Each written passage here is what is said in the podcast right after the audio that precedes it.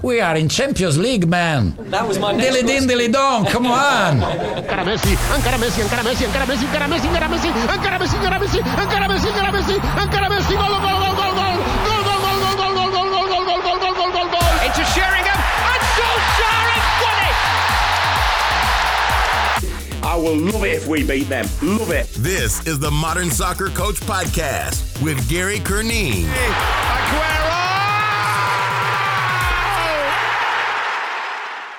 Hello, welcome to the Modern Soccer Coach podcast. My name is Gary Curneen. Joining me for this episode is Simon Clifford. Simon is somewhat of a pioneer when it comes to growth mindset for coaches and also technical development for young players. So, as a young coach in England, he brought the Brazilian training techniques over to the UK in the 1990s with Brazilian soccer schools. He challenged how we worked and then how hard we worked.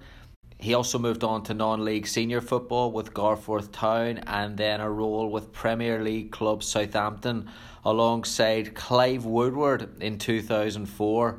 So, a number of players and coaches around the world and in the UK have been influenced by Simon's work, and I was really excited to catch up with him to talk about not only his journey but also his perspective on today's game and things that were maybe looked upon with skepticism in the 1990s that are now commonplace in academies and clubs today and get his thoughts on it. So, really, really enjoyed this. Would love to hear your thoughts at Gary Curneen on Twitter, at Gary Curneen on Instagram. Before we begin, a quick reminder to our listeners to set aside five to ten minutes today. Get on your computer or your phone and check out Sports Lab 360. We're excited about the work they are doing to help educate and develop players from a soccer IQ perspective. More to come at the halfway point with an exclusive Modern Soccer Coach podcast offer. Here's Simon. Enjoy. Simon, thanks so much for joining me today on the Modern Soccer Coach podcast. Really excited to have you on.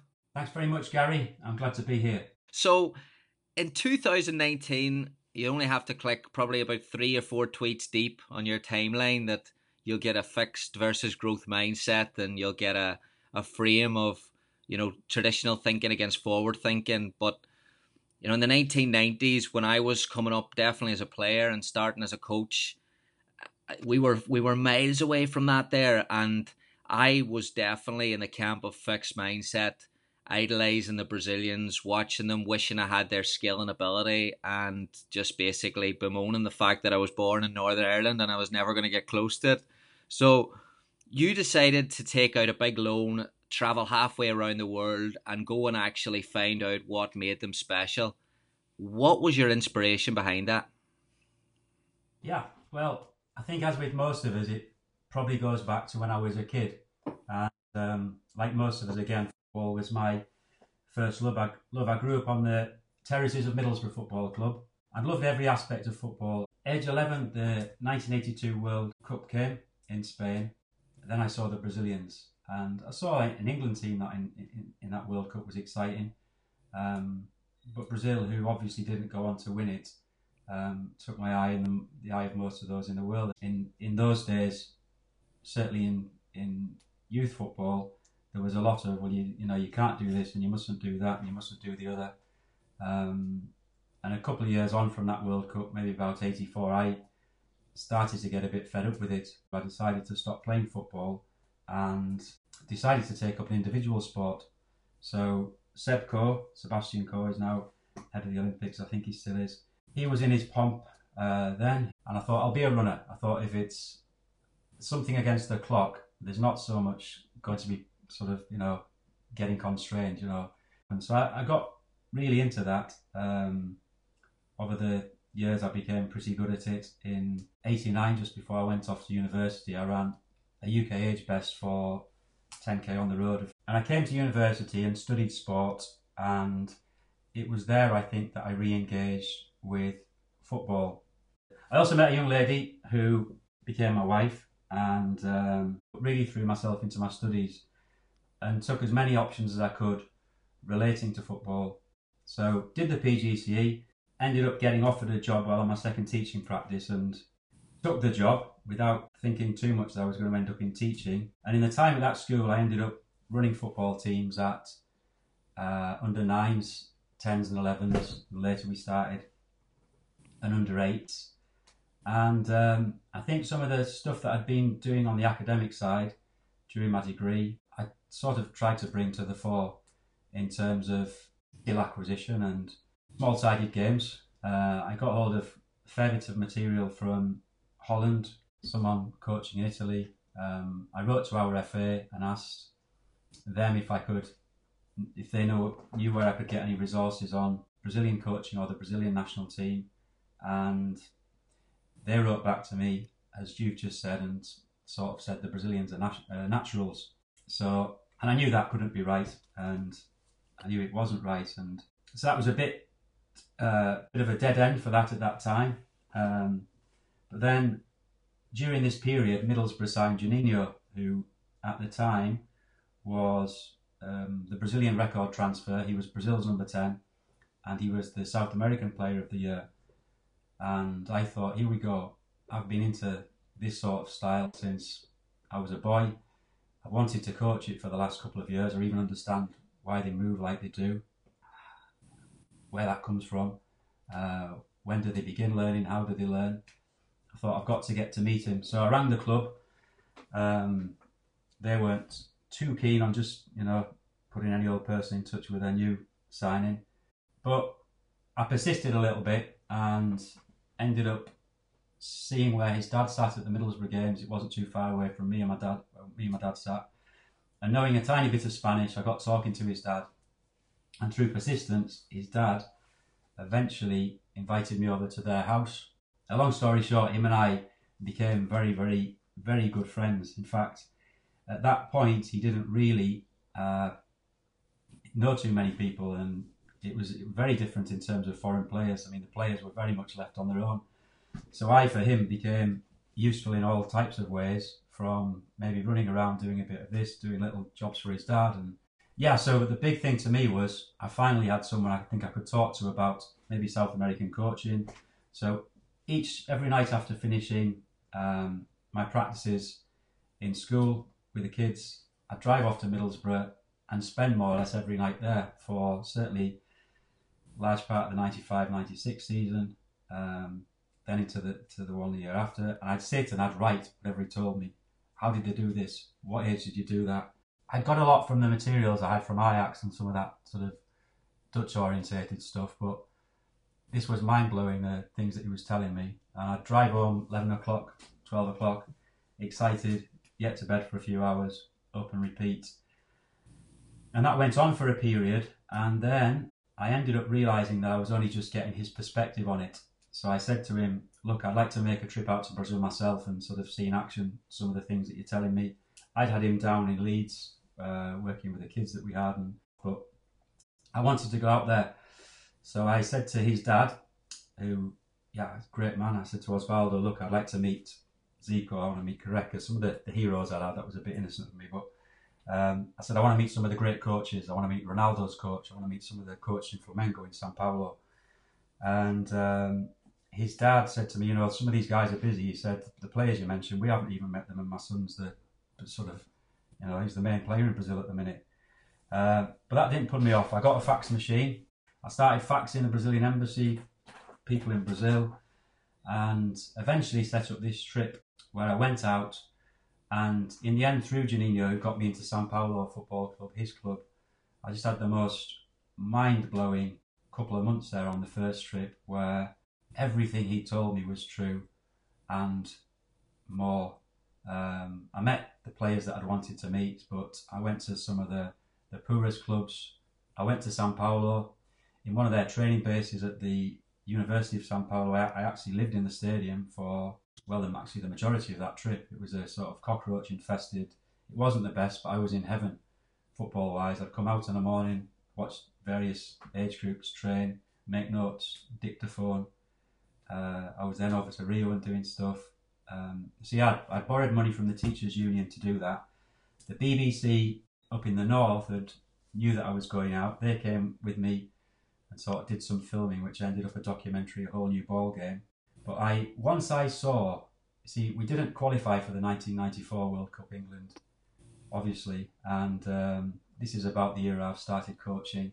You had a lot of talk about that we were as good as anywhere in this country and that our players were as good as anywhere. And it was just that we couldn't perform on the, you know, on the big stage and this type of thing. But when I went out there, I mean, a lot of what we have now in terms of our academies at the very top, even if I talk about Man City's, I'm still not sure that there's the level of detail or I'm just not sure it's quite at the, the level yet that I first saw there in Sao Paulo. They had three or four training bases. It was just phenomenal. I mean, what we're doing on nutrition here now with, forget the technical side, areas beyond that on sleep, just, it was so forensic in its nature, much of it. And uh, I realised that if I had a, if I did have a care for English football myself, which I did, I loved football. My happiest family memories revolved around Middlesbrough. I loved the way the nation had come together in Italia 90.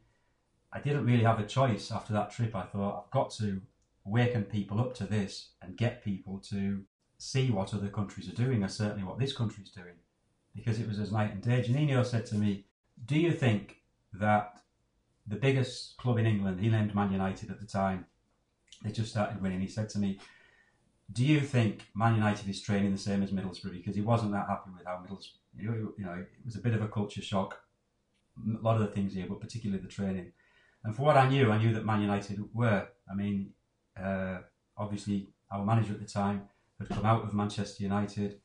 Um, most of the clubs were, were, more or less working the same way. He found it hard to believe. He was coming from the, the club he was at Sao Paulo. They were training most days, well, every day twice, some days three times. They were double World Club, club champions just in that period before he came over. But he said to me, Simon, in the Brazil, you'll find that the more, the most impoverished street, tiny club, favela club, is more professional in its approach to training than here. And that was a bit of a statement to make, and it wasn't actually quite true. There was a lot of good work going on, but I do think there was a, a lot of ignorance as well. Um, but when I went out there, I saw what he was saying was was more or less true. And I could only say, first going there, it was like, you know, if you've seen the film, the Gene Wilder, Charlie in the Chocolate Factory, whatever it is, when you go into that factory, and it's just like it was like that. And I tried to with everyone that I met, met whether it was a coach, whether it was legendary player or a young player. I asked for five factors as, as to why Brazil played as it did, and always in the first one or two was futsal or football salon as they called it, and it became a priority for me to bring that here.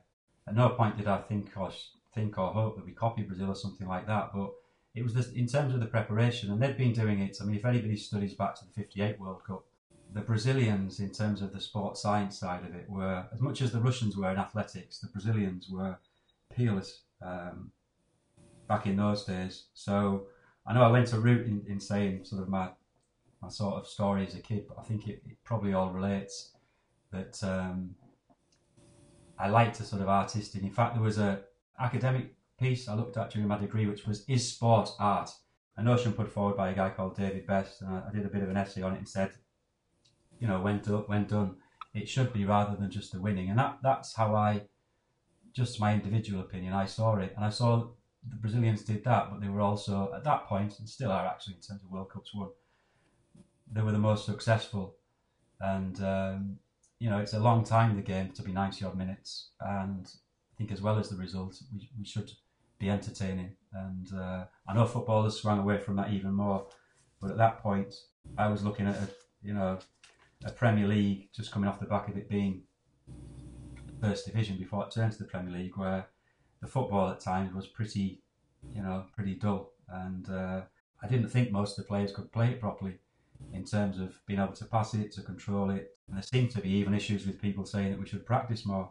In fact, Alex Ferguson gives the example of uh, Cantona when he came into Man United and doing extra work in the afternoon and stuff, and that led to Beckham and the rest of it doing it. But it seems to me pretty obvious early on that if you practice at anything, you're going to get better at it. But these were the dark ages, and even then, people doubted that you could improve skills by by practice.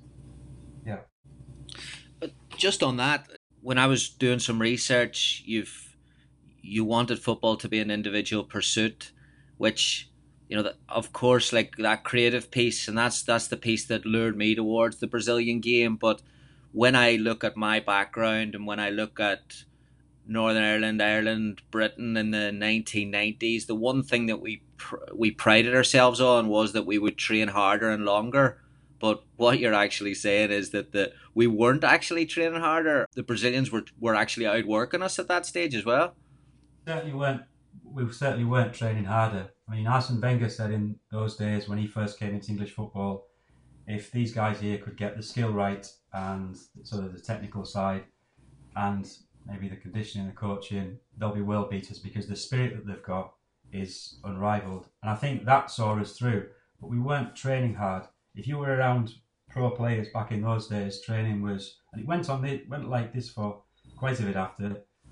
It was more or less, you know, rock up at the club half past nine, something like that. You may be training half ten, finished half 11, 12, go home at 12, maybe only training three times a week. So we were that far behind, I couldn't even think of a word for it in, in those elements. And yet, in those days, people would say to me here, I mean, it was the start of me having debate with the FA about what I thought they should do. But, you know, the technical director at the time would say to me, our coaching's as good as anywhere, this is as good as anywhere, our course is as good as anywhere. And um, I wasn't sure, well, I knew that it wasn't. And so this became a bit of a mission to me. There's a great video of you on the news show around the 98 World Cup where you've got a two three minute window to kind of explain what you're doing and, and where your vision is and it's just it, it blows me away every time I watch it how dismissive the host is it the host is of your ideas. How difficult was it to change those mindsets at that time? It's very difficult um, I mean that when you mentioned that in terms of the host there he was he actually appeared to be a supporter to me compared to honestly uh, in 98, 97, 98, 99, we traipsed round every club in the Premier League except for Liverpool and Arsenal, who didn't want us to come. And I did in service or demos. It started off with Colin Harvey, Everton invited me, and I used to actually go and do a session a week for him, uh, 97, 98 time. Went around the others, you know, was met by some positive people, sort of, some not. But I think the the establishment side of it was uh, was you know forget journalists. I think the establishment side of football it was some of the most um, tricky stuff. I mean, he's a great manager and a great man, but Howard Wilkinson's response to futsal and what I was doing there was he said playing with a ball that doesn't bounce is no different to when we used to play with a flat football as kids and things like that. And it was just completely different days, and it created some sort of uh, it created some problems for us. I mean, it's obviously a, a, a, totally different world now, but we just pressed on. We had obviously with futsal, we had uh, cup competitions, leagues. Uh, we put it into some clubs. I mean, Eddie Leach and Dave Ryan at Manu, they had me in '99. Started them off there at the Cliff. They began. Uh, Tony Carr, West Ham, Dave Parnaby, Middlesbrough. You know, some some really good people, but some attitudes that uh, at the time I, I found hard to, to, to accept. And what you're saying about it being an individual pursuit in the beginning, again, I think we're in a different world, but pre YouTube and pre the sharing information for kids, it was difficult to get kids out with a ball. Street football had died. Kids weren't out in the street anymore, too dangerous to be out, whatever you know, the computer games coming a little bit. But um, just not the same culture we have today in terms of the ball, I think, and ball mastery.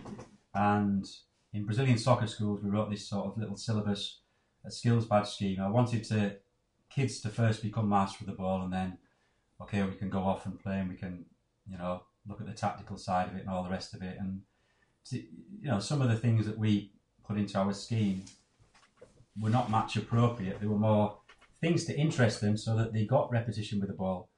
Um, but again, I think that the, the technical piece then was one that we had to go at because I think on that we were particularly impoverished.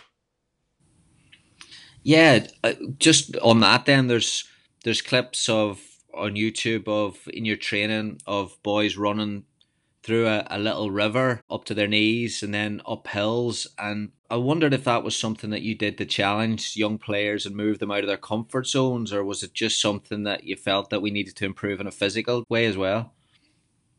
Well, I did think we needed to improve on a physical way massively. I felt that we needed to improve in all aspects. But that clip that you're talking about, that was with our trainees actually a few years on at Garforth, and we used to do these things on comfortability tests, which were okay, running in the lane, up the hills. I mean, I think there's a lot of good you can guess out of hill running still.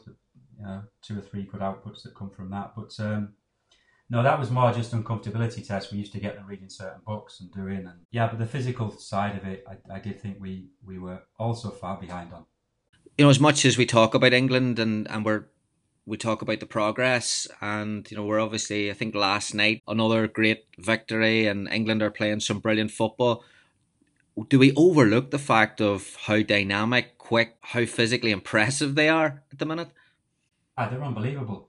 Uh, I mean, what's happening there is just uh, so pleasing. It's untrue, and what's been happening the last two or three years with the youth side, obviously. Um, what Gareth was able to do in the World Cup and just where it will go next. I mean, if there's a country at the minute that's doing it right, it's us in all aspects. I think on the coaching side, some of the, the ways that the FA have, you know, things like the, the youth modules that the FA had in, which they've now put into the Gaze part now of the level one and two, and the coach education side. Um, I think in terms of St George's, which is, but it's not just St George's. It's the, I suppose, the detail underneath that. We're producing, I think, a generation of coaches here and players that um, really will be the envy of the, I think, uh, of anybody in the world. And there's been a lot of hard work that's gone on behind the scenes with people at the FA today. I think uh, the EPP's helped. Um, but yeah, physically now we're we're right up there. In fact, I, I, think we're obviously going to have a great chance at the Euros, England, and then beyond that, I think this is a this is a such an exciting time. We'll just take a little break there. Youth coaches, think about some of your biggest challenges. One that I frequently hear is the amount of time you have with your players. Have you ever finished a session only to realise that you really didn't progress to the point that you would have hoped or you'd have liked to. The challenge is exactly why we're excited to work alongside Sports Lab 360, a company with a great backstory and an even better product. As a coach, you can use the platform to make assignments focused on specific tactical principle. You can put in custom notes, track progress, and scoring of your players as well. Coaches who have used the program report more productivity and progression in their training, with players not only arriving more educated but also with a greater desire to learn and grow on the soccer IQ side of the game. Sports Lab 360 are excited to offer Modern Soccer Coach listeners 15% off a club or team subscription with the code ROADSHOW PROMO 1 or send them a note and tell them that Gary sent you and get an extra week on your free trial. Thanks to Sports Lab 360. Back to Simon. When you coached Garforth Town and, and you took this to the senior level, how much of the technical principles that that you embody and that you promote had to make way or become adjusted to the physicality and the nature of non-league football? Um, at first, not too much, uh, because we had a great set of lads. Uh, initially, I, I mean, as well as buying the club, I took it on, managing it in 2004-5 season, and um, we encouraged the lads to sort of train a little bit more. So despite the fact that they had jobs, we trained three nights a week. And some of the sessions would go on fairly late till half 10, 11 o'clock. Um, now they might not have had the technical base of some of the players that we had um, in Brazilian soccer schools, etc. Um, but they were willing to learn and to work, and um, yeah, we got promotion that season and played nice football. We had Lee Sharpe came into the team, um, who just returned from playing in Iceland after he'd left Leeds United.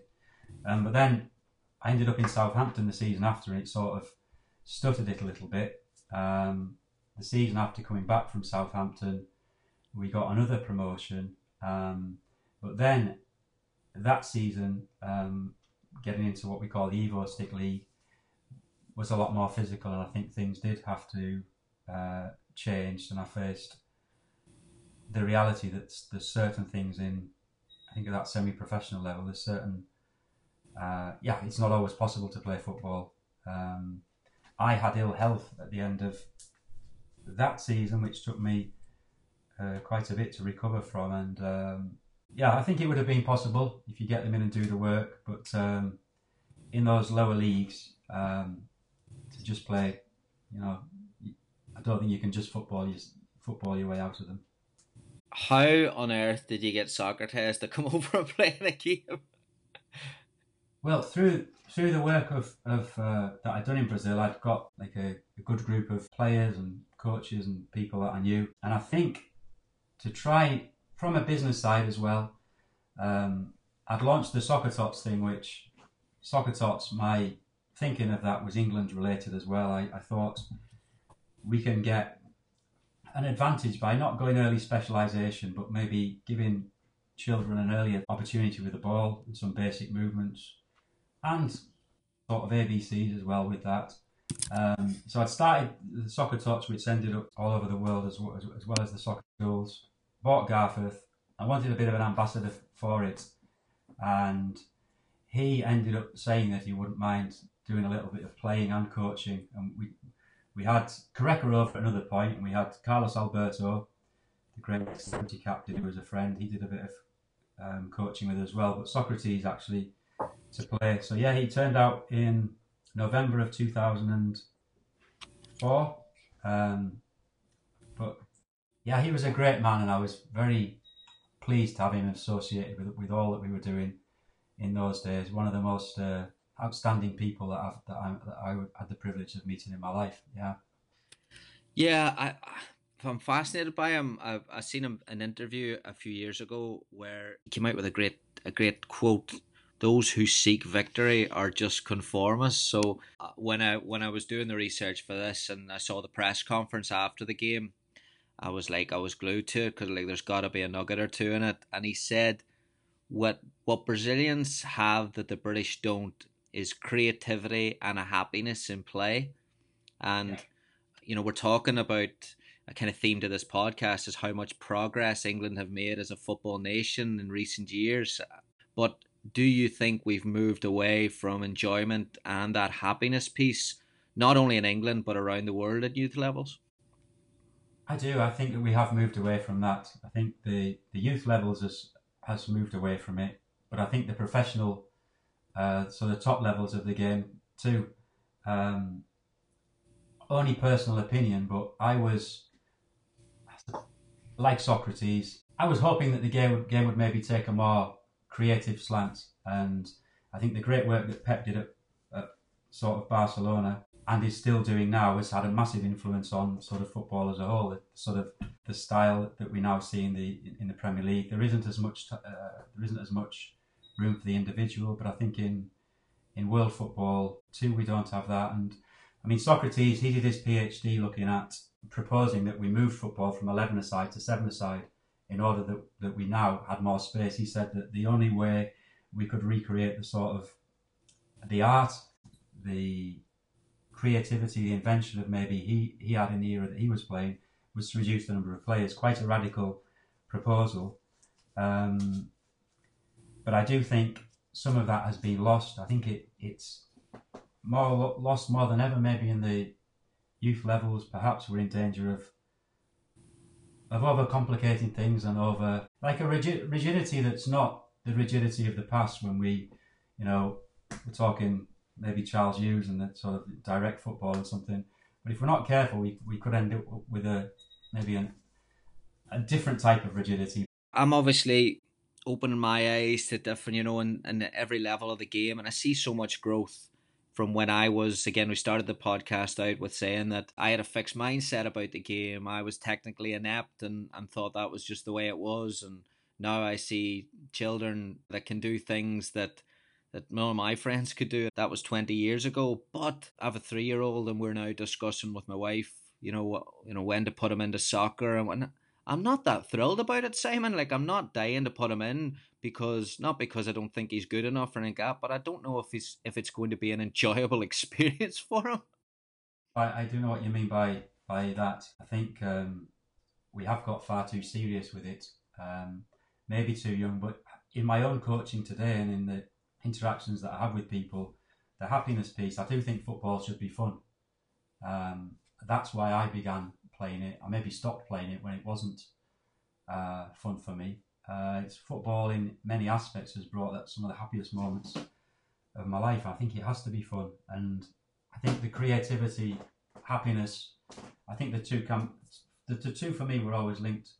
Um, I think there is there is maybe issues with that. Yeah, um, the answer to it, I'm not sure, but just in your in your own world and in your own working, I mean, my own coaching philosophy, I try to see that fun's always a part, and hopefully being creative. Um, back in the sort of Brazilian soccer school times, we we encourage kids, even if you know whatever situation with young players, we allow them to be creative and take risks in all all parts of the pitch. Um, even in some, you know, we used to play academies and different things, even older age group, 15, 16s, people dribbling out of the box, all, all the rest of it. I think that goes back to my sort of point on it being individual first. It's maybe a point not well expressed.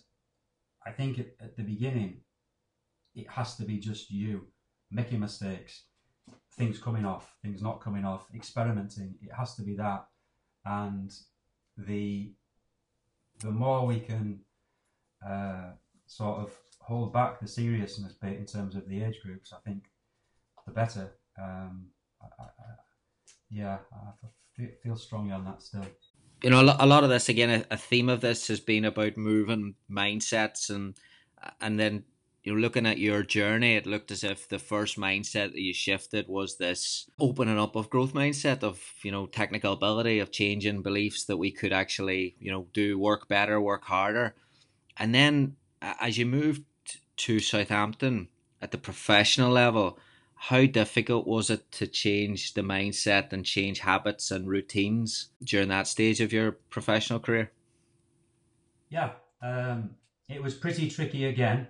Uh, initially, it was Clive Woodward had recruited me. Um, the plan was that him and I would have at some point had the first team um, together. Maybe we were going to cut our teeth with the reserves or 21s as it was. Uh, I wasn't sure I could ever see the whole thing working.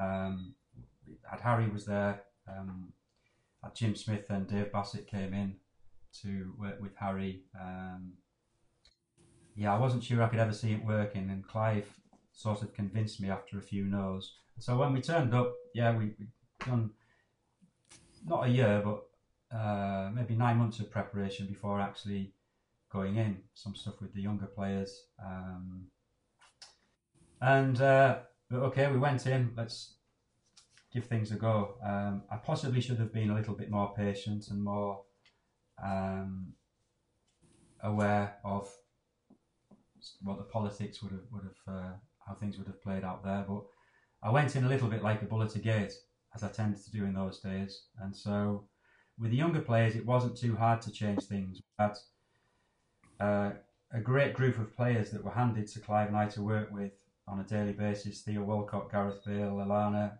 Dexter Blackstock, Nathan Dyer, Martin Cranie, Leon Best, David McGoldrick, some great lads. Um, it didn't take us that long to get them on board. In fact, um, Nathan Nathan uh, Dyer and Theo maybe a little bit longer. But after two weeks, they were with us, and we got such a, a good vibe going with that group. We did extra sessions with them, so we'd bring them in at six thirty in the morning, or we'd be there at six thirty, maybe get there at seven. Do an early morning session in the club uh, each morning. Half past ten, train with Harry, or if they're with uh, sort of scholars, do some training. Then we'd have them again on the evening at the same. I think the school was called St Edwards or King Edwards the same school where the, the academy used to run out of, and we do a final session. Some players even did a, a sort of a fourth session with me in the afternoon, an individual session. So they weren't too bad. On the coaching side, it was a bit difficult, you know, getting to grips with sort of coaching the reserve team and running that. It was um, tricky in some ways, some of the politics, but the actual the the lads, it was brilliant, and I kept in touch with some of those after and did bits and bats with them. Um, great learning experience. I mean, it, coming off the back of, I suppose, that which I'm saying with Juninho, it was, in a way, it was still those sort of days that he was experiencing at Middlesbrough, although we were a few years on. English football hadn't in many. I mean, I was punitively given the title, as well as coaching the reserves as um, head of sports science, Clive performance director. But there was a real resistance to, you You know, if it was performance analysis, there was a resistance to computers. Really, if it was whatever, it was, there was a bit of, a bit of resistance, um, and but a good learning experience.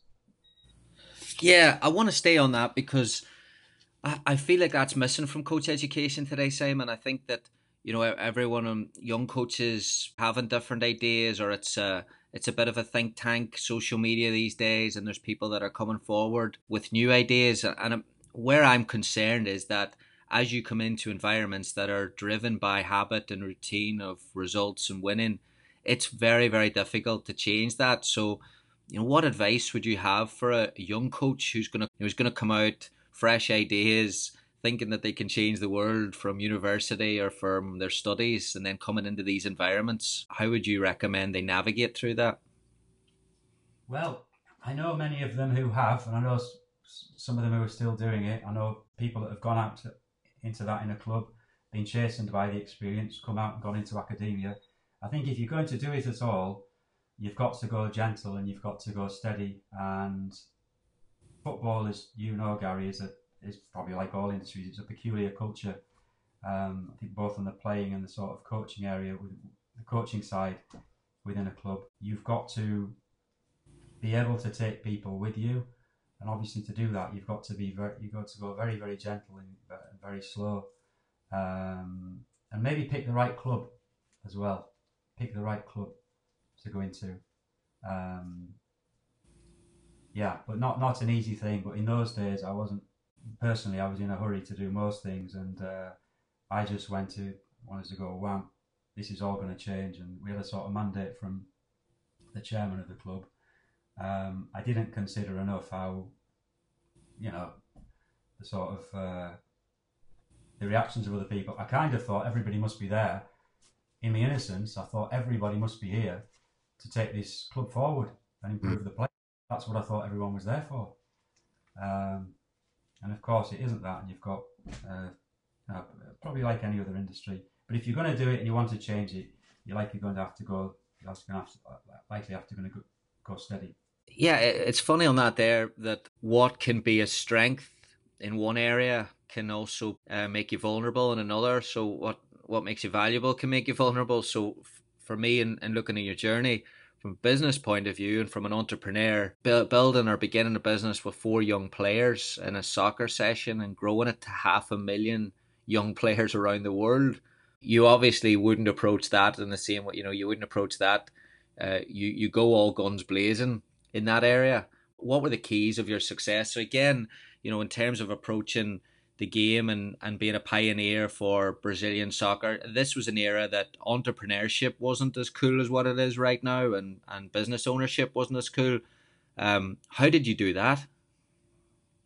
Well, I think once I'd been out to Brazil and I saw that what Juninho was telling me was was right, I thought everybody's got to have access to this sort of work and training. And I suppose my athletic background as well, go back to my degree. Um, I thought that we were doing, you know, we could be doing so much better in football on the sports science side. And although it was Brazilian soccer schools, it was kind of, it was bigger than that to me. I wanted to, uh, I thought we could have a go at improving all aspects, as you said, the physical side, a lot. I mean, Brazilian soccer schools back then, our groups, we used to, we used meditation, we were big on nutrition, we nutrition diaries. Um, so I thought everybody everybody could get better.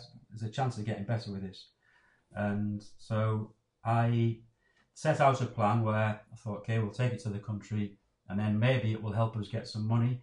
We can feed that back here. Again, my I wanted English football to, to sort of benefit the most.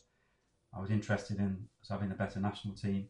So I, I, just made a bit of a plan. I said, right, we're going to have the biggest impact. We're going to be the maybe the biggest soccer school in the world.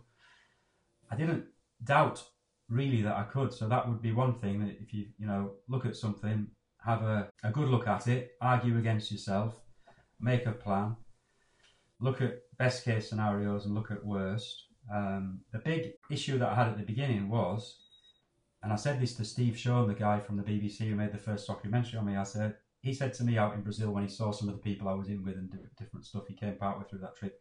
He said this could be really big, you know. I said I realise that, Steve. I said, uh, and I have for a few months. Um, even before I went, I'd started to have this sort of biggish plan.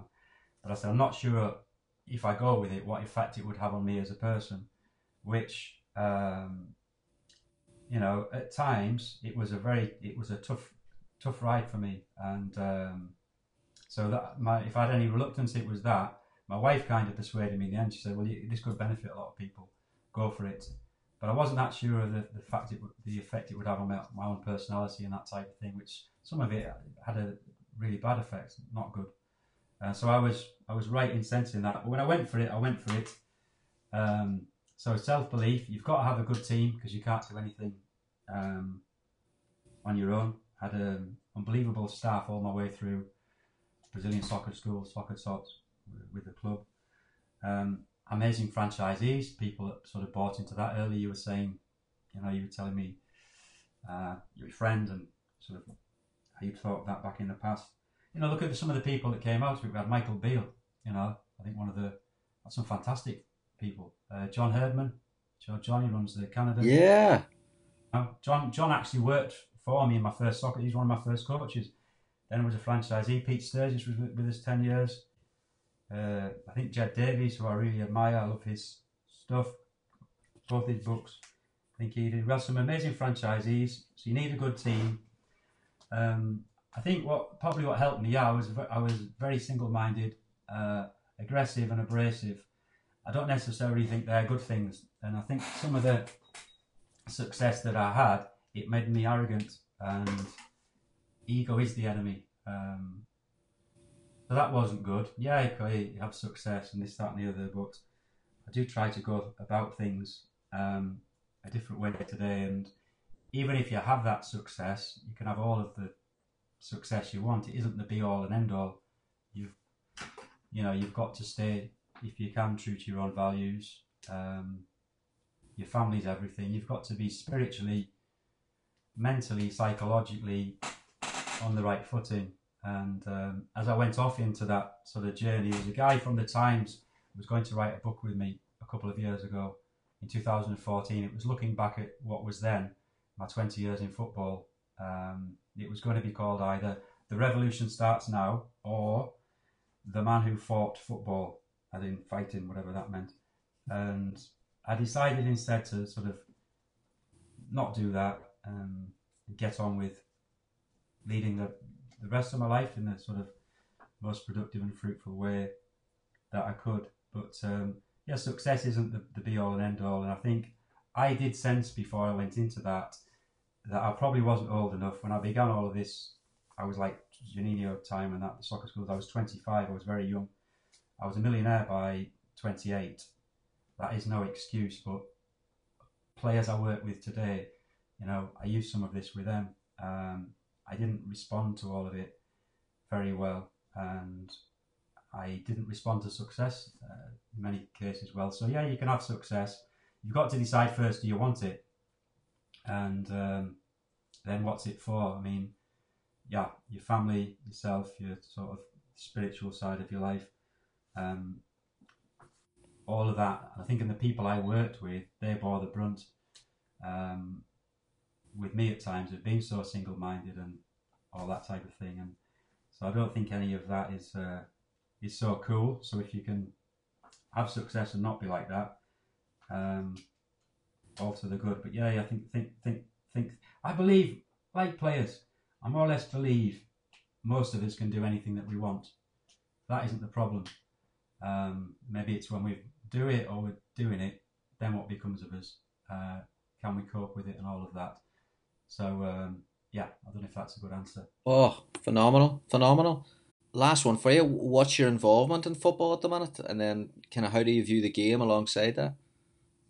Yeah, so the last few years, I've worked with individual players. Uh, got a group of pros that I work with. You might call this a mentor or something like that. It's probably not quite mentor. It's I just help a little bit with anything that I can help with. If it's not something I can help with, I can maybe signpost them to somebody um, who can. I love working with them. I try to, well, I do do it quite quietly. Um, it's very rewarding. I work with some younger players as well. um, which is absolutely brilliant. And I think when I was in Brazilian soccer schools, one of my friends at one point said to me, if ever you stop doing the sort of, because remember I began in under eights, nines, tens, actually coaching. He said to me, if ever you stop doing that side of it yourself or stop your connection with that, he said, I, I don't fancy your chances or I fear for you or something like that. In a way, he was right. So yeah, I've got a group of younger players that we work with as well, and um, that brings me a lot. I hope it's also a benefit to them. I help some people in business on this and that, a few ideas. Uh, maybe you would call it a consultant or again a bit of a mentor. Then I work with some people in other sports.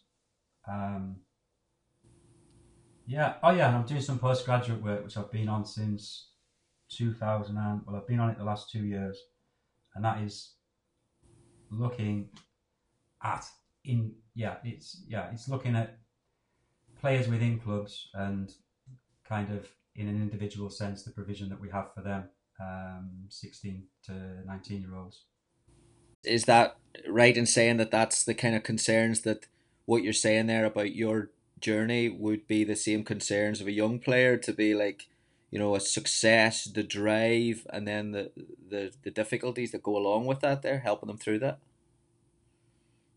I suppose so. It, that would that would fit with it. Um, I suppose going back to you know with, with Juninho and some of them. I mean, I although there wasn't much difference in age between me and him, I was able to help him with some stuff. Emerson was another player we brought in at Middlesbrough, became a friend, and so as friends, just kind of mentor each other. But in all my time in football, um, I've seen quite a lot, you know, and I've seen it change. And but some some things stay the same. And I think the pressure young players are under, um, and some older players, is now with maybe with social media and with um, so the, the, the game changes year by year. Okay, in the physical sense it changes, but in its appeal, in its sort of importance to the wider world, and I think um, yeah, we we just have to as much as we can. You know, young people look up to footballers and want to be one and all the rest of it. But sometimes it's, um, you know, there's there's there's very tough bits of it, um, particularly off the pitch. Simon, thank you so much. This was uh, outstanding. Really enjoyed it. Thank you, Gary. Thanks so much to Simon for his time and his insight there. I hope you enjoyed it as much as I did. I just love that chat. Uh, I'll go back to saying I think halfway through it there about things that we don't talk about on coaching courses or don't really focus on in coach education. I wrote a few of them down. In the middle of that, there one was innovation. Uh, the creativity and the ability to look beyond a fixed mindset. It's easy now to look at things that are wrong in the game or look at things that we need to improve. It's a different story to find solutions. I don't think we're as focused on finding solutions and thinking outside the box as maybe we would like to think we are. But back then, in an era, and especially from growing up in that era and knowing what it was like, I, it was so difficult to get access to not only the information but get access to people who could think differently and get access to sitting in front of people and change their minds. And Simon did an unbelievable job in doing that, in physically going to Brazil and studying and putting ideas from that there and putting it back in the coaching community and challenging and supporting everyone the level of perseverance that it takes to be successful. For me, a story that stood out was when he talked about how he could connect with Juninho and sitting alongside his father at Middlesbrough games and developing a relationship alongside him. And it's obvious that they became friends. He didn't just go to Juninho and said, Listen, I need to do this or I want to do this. He grew a friendship with him that obviously grew into developing his love for the game of Brazilian football and led to so much more. So I think perseverance on that and, and also when he went to Brazil and hearing about how he got in front of people, how he got Socrates over to play a non league game of football in England. Uh, like I said, it just absolutely blows my mind. The change management, your ability to go into an environment and change people's minds, I think is something that we should talk up a lot more about. And I think Simon's perspective and experience on that is invaluable for young coaches because it's easy sitting there and saying you've got these tactical innovations, but there is still a mindset in the game alongside majority of coaches at levels that it only works for X level, whether at youth level or, or Man City or whatever it is. Your ability to go in and work alongside them or collaborate alongside them to move them in a certain direction. And I worked alongside a coach a few years ago uh, in Cincinnati. I've probably talked about another podcast that was Nate Nate Lee was was unbelievable in change management and and the amount of discussions that started off on a Monday where I would dismiss an idea, and by two weeks later. He had me on board with it without even knowing that I'd moved on it. And yeah, I, I really liked his perspective on that there. And working alongside people is a great message to send. And then the last one, which could have been the most important one, is do we really look at the problems that success can bring us? You know, we, we picture this beautiful final destination that is going to be either with trophies or money or a position or a house or whatever that is. We don't really talk about what that brings from a negative side, and that can also bring pressure from outside sources. It can also bring high expectations internally.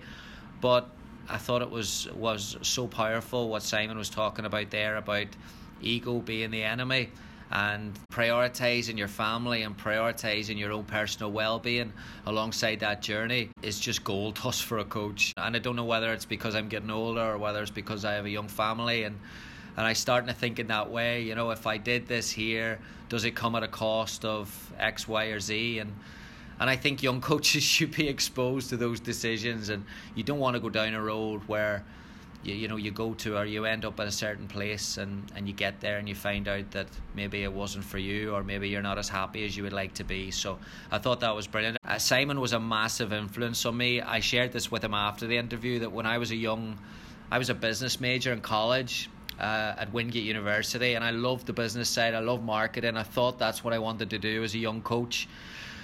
But I never saw the link between business and sport. I never saw the link between marketing and sport. And Simon was something that my dad sent over his football to salo Brazilian soccer school booklets uh, when I was I think 22 sent it over to America and I'll always remember receiving it and it just opened my eyes to think there was a business model that could be used with soccer and there was a way to, to coach and actually you know develop a career in coaching around that there and and once I became aware of that it spread towards then the, the Brazilian side of the game that I was a huge fan of and then it became more to like Simon's journey and being a little bit of an outlier uh, so he was a, he was a big influence on me indirectly, and I was always really keen to get him on the podcast. So really excited how it came out, and would love to hear your thoughts at Gary Curneen on Twitter, at Gary Curneen on Instagram.